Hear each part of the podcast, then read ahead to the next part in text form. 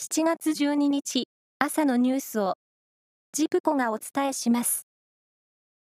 政府は3日前に亡くなった安倍晋三元総理大臣に対し、これまでの功績を称えて最高位の勲章である大勲位菊花章継職を授与することを決めました。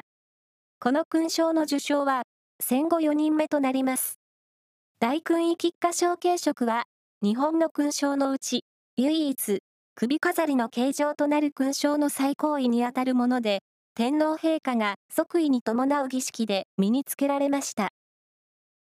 岸田総理大臣は、参議院選挙での圧勝を受け、昨日の記者会見で、憲法改正の国会会議について、できるだけ早く発議に至る取り組みを進めていくと意欲を表明しました。10日に投票が行われた参議院選挙で、いわゆる一票の格差が最大で3倍を超えたのは、憲法に違反するとして、東海3県に住む有権者が選挙の無効を求める訴えを名古屋高等裁判所に起こしました。7月5日、名古屋市の小学校で児童が転んで顔を強く打ち痛みを訴えて嘔吐したにもかかわらず、学校側が救急車を呼ばず、その後、顔面骨折の大怪我で入院した問題を受け、名古屋市教育委員会は、緊急の校長会を開き、子供の様子がおかしいと感じたら、ためらわず救急車を呼ぶよう指示しました。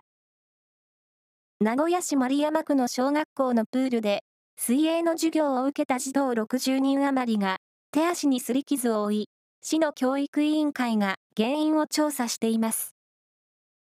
大相撲名古屋場所は、昨日、2日目の取り組みが行われ、初日に敗れた横綱照ノ富士は、霧馬山を寄り切りで下し、今場所、初白星で連敗を免れました。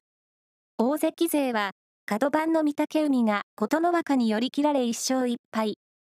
同じく角番の正代も隆の勝に押し出され2敗となりました。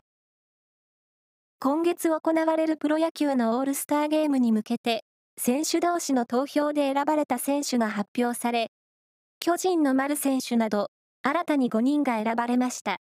このほか、ロッテの佐々木朗希投手などが、ファン投票に続いて選出されました。